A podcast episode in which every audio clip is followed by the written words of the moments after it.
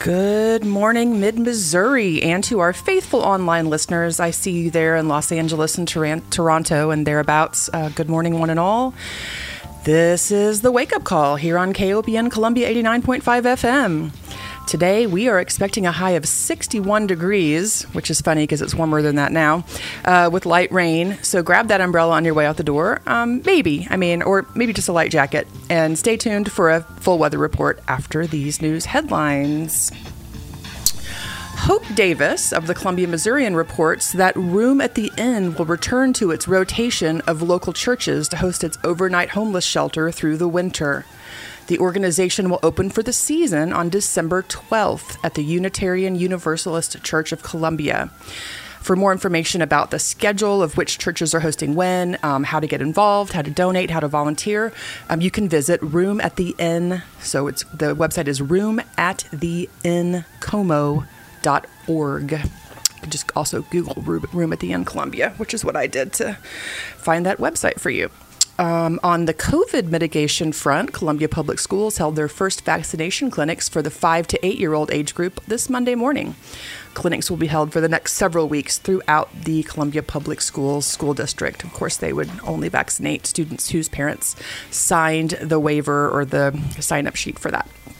Uh, in election news, two more Republican candidates have announced their runs. Uh, one is David Schatz or Schatz, um, a Franklin County Republican who is concerned about the possibility of govern- uh, former Governor Eric Greitens being the GOP nominee in 2022. So he's thrown his hat in the ring for Roy Blunt's 4th District Senate seat.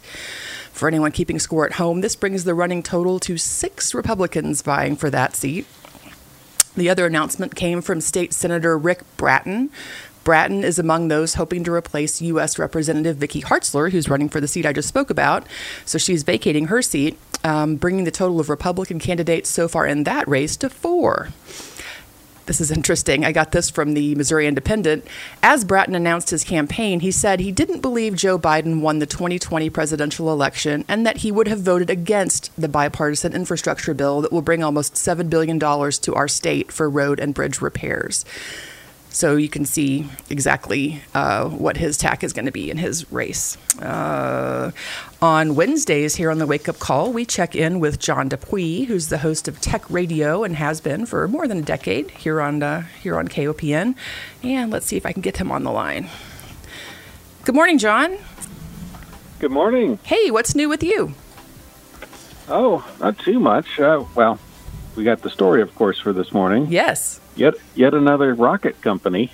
But oh. this one's this one is actually pretty different than the other ones.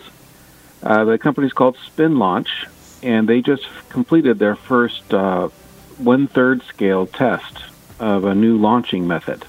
A new launching Basically, method. as as, as the as the name implies, they're literally throwing the rocket into space. like with a catapult, basically. Same idea, but they're actually using a centrifuge. Uh, they've got a one third scale model that they're testing with right now, and they're planning on building a, uh, a full scale one here in the next year or so. Um, they started that project back in 2014, and they've got pretty good funding behind them. So hmm. this will be inter- interesting to watch. At any rate, um, the idea is that, and this is what the final version will look like. Um, it will spin a large centrifuge up to 450 RPM with a 100 meter diameter uh, axis and That's by the not time small, I'm not great with. Uh, I'm trying to think of what that would be like. hundred meters. That's big. Uh, a football field. So it's a football meters. field large, like a huge. Yes. I can't even bigger than the biggest Ferris wheel I've ever seen, and it's spinning. Okay. And it's going to spin up to 450 uh, RPM, and it will. And it has a really narrow, like sub millisecond launch window, but it will release the payload in straight up well, not straight up, uh, at an angle into mm-hmm. into the atmosphere. Now, in order to reach that speed, the entire chamber is in a vacuum, um, and then when it'll be released into the atmosphere uh, from the ground, but in, it'll hit the air at about Mach eight, uh, which is insanely fast near the ground. Normally, when you hear of planes reaching that speed, it's because they're near the top of the atmosphere where, where it's, it's, real thin. Thinner. Mm-hmm. this thing's gonna glow like a. It's gonna be really. It's gonna be get some serious heat and other issues. So, and it will hit about 100 G's in uh, centrifugal force. So this entire thing that I'm trying to picture, kind of like a Ferris wheel but bigger, is going to be also enclosed in something yeah, to, to create a vacuum. A chamber. Oh my goodness! And then it, the vacuum. And then it's got to open at the whatever fraction of a second right time that you just said to throw this thing out. Otherwise, it's going to go the wrong. It's going to go at the wrong angle. That sounds complicated. it is. It oh is. boy! Well, at the top, the top, uh, the top flute doesn't open. Actually, it has a plastic membrane over it. Oh, and it just throws it through it. It just throws it through oh, it. Well, uh, the challenge, though, is how do you release a payload that large um, with that precision yeah. on the end of that thing? Uh, but that's what that's why they did the one third mock up first. Yeah. Try to, to to try it out, and they've solved a lot of problems with that. So now they're going to try out next for the full size thing. So the so, idea is that this is this is going to launch it into space just through uh, momentum, but when it hits space, it, it is in fact still a rocket because Uh-huh. it still has to maneuver and make corrections as needed. So it has like some jets or something on it that they can around with once it gets going out there. Right. To direct but it. it doesn't have. It, but it's not a typical rocket is about ninety five percent propellant. Yeah, and this and a tiny bit of payload. far less. This one's this one's going to be yeah. It's it's not a big payload. It's going to be 200 kilograms, um, but it will get it up into space. Now, because it does have, I don't know how many G's it was. It was about like Mm. 100 G's of force in there. You cannot put a human in there. That would kill them instantly. just get squashed. Um, yeah, and in fact, to get to a 450 RPM, they're having to do. It takes about an hour to accelerate to that speed as I well. would think. Yeah. Uh, but electronics can handle that just fine. And Okay.